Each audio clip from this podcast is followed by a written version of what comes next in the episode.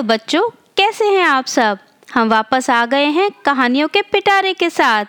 और इस बार हम ऐसे लोगों के बारे में जानेंगे, जिन्होंने अपनी मेहनत और हिम्मत से पूरी दुनिया में नाम कमाया और अपने देश का नाम भी रोशन किया।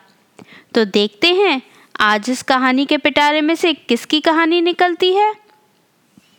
आपको पता है, हम कौन से प्लेनेट पर रहते हैं?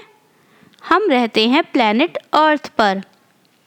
और अर्थ के अलावा हमारे सोलर सिस्टम में सेवन प्लैनेट्स और हैं, यानी कि टोटल एट प्लैनेट्स हमारे प्लैनेट से बाहर होता है स्पेस जब आप मम्मी पापा के साथ एरोप्लेन में बैठकर जाते हैं, तब भी आप अर्थ में ही होते हैं।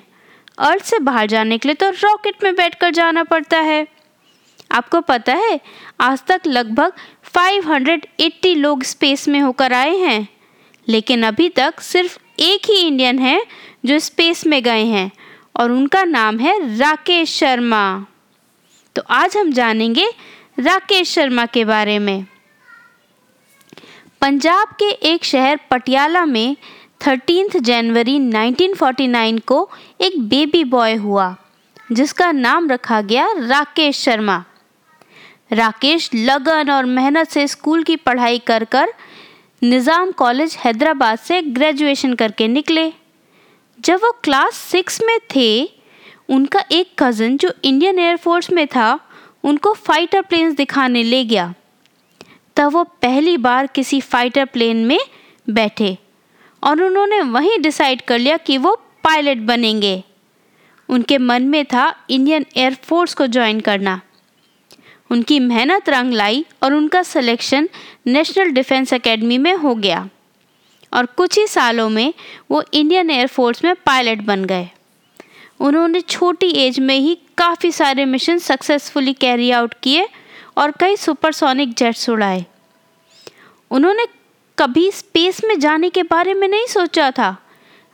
पर 1982 में joint India Russia space mission में बहुत सारे टेस्ट के बाद उनका सिलेक्शन स्पेस मिशन के लिए हो गया।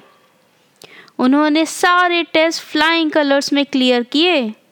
उसके बाद शुरू हुई बहुत ही रिग्रेस ट्रेनिंग जिसमें स्पेस ट्रेनिंग्स के अलावा उन्हें बहुत ही जल्द रशियन लैंग्वेज सीखनी थी और उन्होंने बहुत ही कम महीनों में ना सिर्फ़ रशियन लैंग्वेज सीखी और बाकी स्पेस ट्रेनिंग्स भी सक्सेसफुली कंप्लीट की।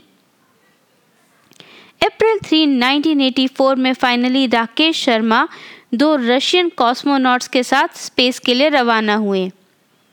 स्पेस में उन्होंने काफ़ी एक्सपेरिमेंट्स किए और उसमें शामिल था स्पेस से इंडिया के फ़ोटोग्राफ्स लेना और ये स्टडी करना कि आखिर स्पेस में योगा करने का बॉडी पर क्या इम्पैक्ट होता है। उन लोगों ने स्पेस में seven days twenty one hours and forty minutes spend किए। जब हमारी उस टाइम की प्रधानमंत्री यानी प्राइम मिनिस्टर इंदिरा गांधी ने टेली कॉन्फ्रेंस में राकेश शर्मा से पूछा स्पेस से हमारा इंडिया कैसा दिखाई दे रहा है? तो उनका जवाब था, सारे जहाँ से अच्छा. अब एक और इंटरेस्टिंग बात, इसरो यानी हमारा इंडियन स्पेस रिसर्च ऑर्गेनाइजेशन एक नया स्पेस मिशन प्लान कर रहा है, जिसका नाम है गगनयान, जिसमें इंडियन एस्ट्रोनॉट्स जिन्हें नाम दिया गया है व्योमोनॉट्स, वो स्पेस में जाएँगे। अगर ये मिशन टाइम पर कंप्लीट होता है तो इंडिया, रशिया, यूएस और चाइना के बाद फोर्थ नेशन बन जाएगा, जो independent human space flight programme पूरा करेगा।